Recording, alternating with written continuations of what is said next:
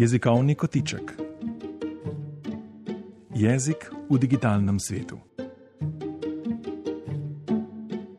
Pogovor z dr. Damjanom Popičem, docentom na Filozofski fakulteti Univerze v Ljubljani in zunanjim sodelavcem delovne skupine za slovenski jezik pri Sloriju, kjer je zadolžen za jezikovno-tehnološko podporo.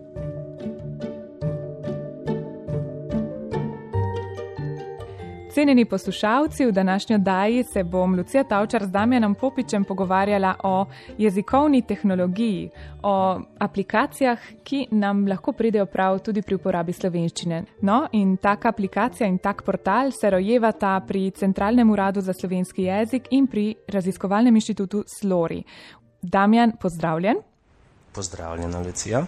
No, prejšnjič si nam razkril, da se pripravlja spletni portal Jezik na klik in aplikacija Cafe Corretto. Pri kakšnih jezikovnih zagatah si bomo pravzaprav lahko pomagali s temi orodji? No, to vrstni pripomočki so nam lahko v pomoč pri najrazličnejših jezikovnih dilemah in težavah. Seveda pa je vse odvisno tudi od jezika in same narave aplikacije in pripomočka. Jaz lahko največ tukaj povem, predvsem o uh, aplikaciji, katere delovno ime je zaenkrat Cafe Coreto. Uh, in sicer, ker uh, sem nekako za, za tem tehničnim delom te aplikacije, najlažje bo prepoznala neobstoječe besede v slovenskem standardu. Ne. Zdaj, uh, v zamejskem okolju se uporablja kar lepo število izrazov, ki v standardni slovenščini nimajo, uh, nimajo prostora oziroma nimajo še prostora oziroma jih pač mi ne poznamo. Zdaj, jaz imam tudi to uh, težavo, da ne znam italijansko ne? in zaradi tega tudi včasih ne morem sklepati o tem, iz katerega izraza, formulacije in tako naprej določen izraz prihaja. Uh, in ravno zaradi tega bo to mogoče veliko pomoč pri tvorjenju besedil v zamejskem okolju, saj bodo lahko tako tvorci besedil takoj videli, da je mogoče v njihovem besedilu določena beseda, ki je morda uh, centralna Slovenija ne bo, ne bo razumela. Tukaj je samo recimo en primer lesenka. Ne? To je izraz, ki ga upam si reči, večina slovencev ne pozna, razen tistih, ki so mogoče nekako bolj v stiku z zamejskim okoljem, jaz pač imam ta privilegij, da lahko delujem tudi v zamejskem okolju in zaradi tega pač te izraze poznam. Najlažje je take stvari popraviti, zato ker lahko najlažje z uh, programsko kodo te stvari tudi najdemo. Najteže pa je po drugi strani ljudem pomagati pri skladenskih vprašanjih, ne?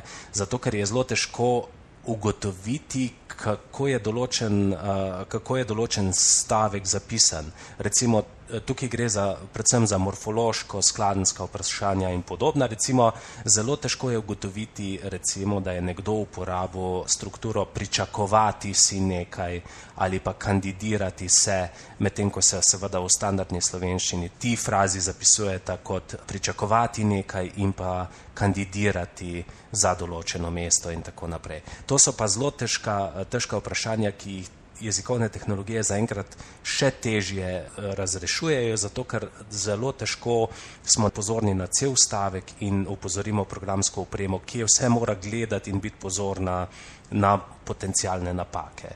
Tukaj bo pač tudi ta aplikacija, ki jo izdelujemo, nekoliko manj natančna, lahko pa seveda upozori uporabnika, če ta uporabi katerokoli obliko besede pričakovati, da naj bo pozoren na to, da ne uporabi še besedice si zraven, ker je ta v standardni slovenščini nepričakovana in tudi nerabljena.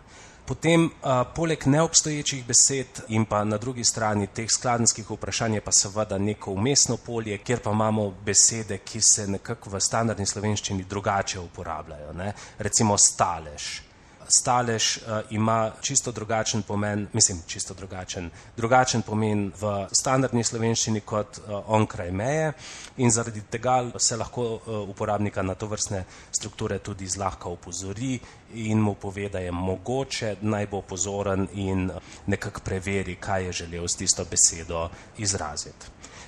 Hkrati bi pa jaz izpostavil samo to dejstvo, da tukaj seveda ne gre za to, da bi mi zdaj uporabnike silili, da uporabljajo tiste besede, ki jih pač nekakšna aplikacija predlaga. Tukaj gre seveda samo za neke vrste jezikovno storitev, kjer lahko uporabnik oziroma govorec izve da mogoče, če se nanaša to njegovo besedilo na celotno jezikovno skupnost, eh, ki govori slovensko, da del te skupnosti tega besedila morda ne bo razumel. Kar je povsem nek dobro nameren na svet, da je mogoče ta slovenščina, ki se pač tam pojavlja v določenem besedilu, da morda ni povsem standardna.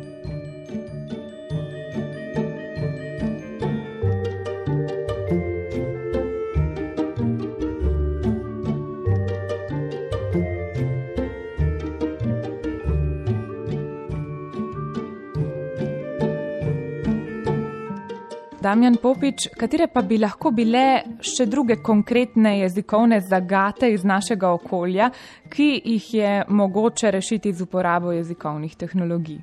Ja, zdaj v sklopu eh, Slorjeve jezikovne skupine, eh, ki se imenuje Slorji jezik, nekako imamo to priložnost in privilegij, da lahko služimo tej jezikovni skupnosti onkraj meje. In jaz sem zelo vesel, da se ta jezikovna skupnost tudi obrača na nas z um, zelo dobrimi, uh, pomenljivimi vprašanji, kadarkoli imajo pač kakršnakoli vprašanja, tako da lahko tudi iz prve roke vidimo, kaj ljudi pri pisanju tudi muči. Recimo, ena od takih reči, ki je ravno kar prispela na naš e-poštni naslov, je pisanje zloženk. Tipa eko jogurt in eko jogurt, se pravi, ali te stvari pišemo skupaj ali narazen. In seveda je to zelo relevantno vprašanje ravno zaradi tega, ker je vse bio in eko reči so trenutno izjemno popularne in se seveda tudi v samem tržnem okolju vedno več pojavljajo. In pri tem, eh, pri tem moramo mi biti tudi zelo hitri pri odgovarjanju. Zato, ker če se mi zanašamo zgolj na slovarske vire, to ni nujno vedno že uh, na voljo, zato ker se pač načeloma slovarji tvorijo počasneje kot pa kot pa se jezik razvija. In mi ne najdemo vedno odgovora na svoje vprašanje v obstoječih jezikovnih priročnikih. Zdaj, če se ustavimo kar pri tem eko in bio jogurtu, se tukaj kaže razvoj jezika, ki gre nekako po svoje. Ne? Se pravi, od ekologije, ki se seveda zapisuje skupaj, smo dobili dva pridevnika v bistvu, se pravi eko in bio, ki sta začela funkcionirati kot samostojna pridevnika, nesklonljiva, tako da v takih primerih mi dejansko lahko te stvari zapisujemo tudi narazen. Ne? Se pravi, v nasprotju z ustaljeno slovničarsko prakso v slovenščini, da moramo nekako zloženke pisati skupaj in to je en tak razvoj, ki ga lahko vidimo predvsem z korpusi, to je z velikimi organiziranimi zbirkami jezikovnih podatkov in jaz sem seveda tole nekako eh, tudi pregledal in videl, da je recimo v zadnjih letih se je izjemno, izjemno povečalo število različnih bio in eko stvari in da se vedno bolj te strukture pišejo narazen. Ne? Vedno bolj tendiramo k temu, da pišemo te reči narazen in da eko in bio razumemo kot, kot pridevnika. Ne. Na to nakazuje tudi dejstvo, da včasih v to uporabimo v povedni rabi. Ne. A je ta jogurt bio ali je ta jogurt eko in tako naprej. Tako da jezikovne tehnologije so odlično orodje za spremljanje razvoja jezika, kar se seveda dogaja izjemno hitro in včasih temu ni mogoče slediti drugače kot pa nekako sistematizirano in tehnološko podprto, zato ker človek tudi ne more biti seznanjen kar z vsem. Ne.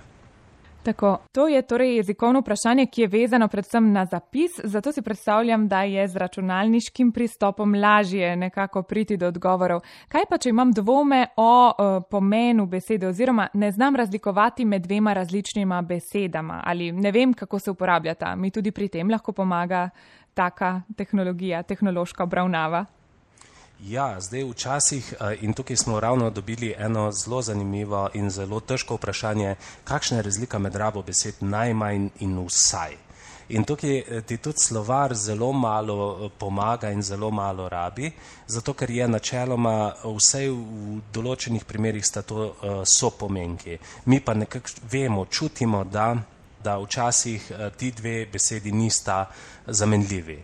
In tukaj si s klasičnimi priročniki ne moramo prav dosti pomagati, lahko pa opazujemo v kontekstu te besede. Se pravi, to lahko vsakdo od nas naredi s korpusom Gigafida, ki je prosto dostopen na spletu, na spletni strani CJVT in potem pogleda, v kakšnem kontekstu se uporablja besedica najmanj in v kakšnih kontekstih se uporablja besedica vsaj.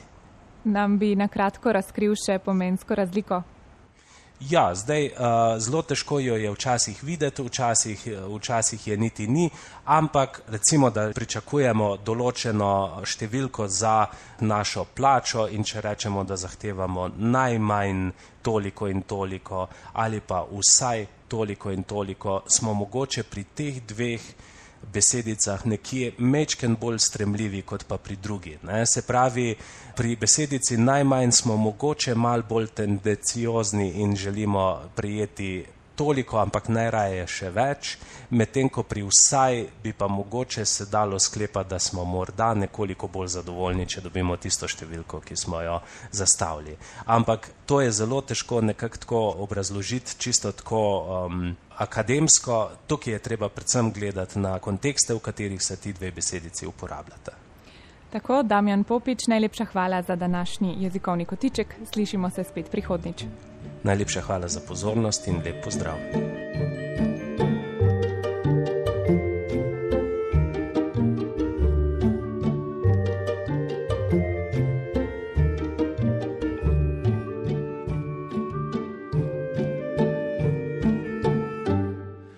Na sporedu je bil jezikovni kotiček o jezikovnih tehnologijah, ki ga je pripravil Damjan Popič, član delovne skupine za slovenski jezik pri Slovenskem raziskovalnem inštitutu Slori. Uredništvo Lucija Tavčar.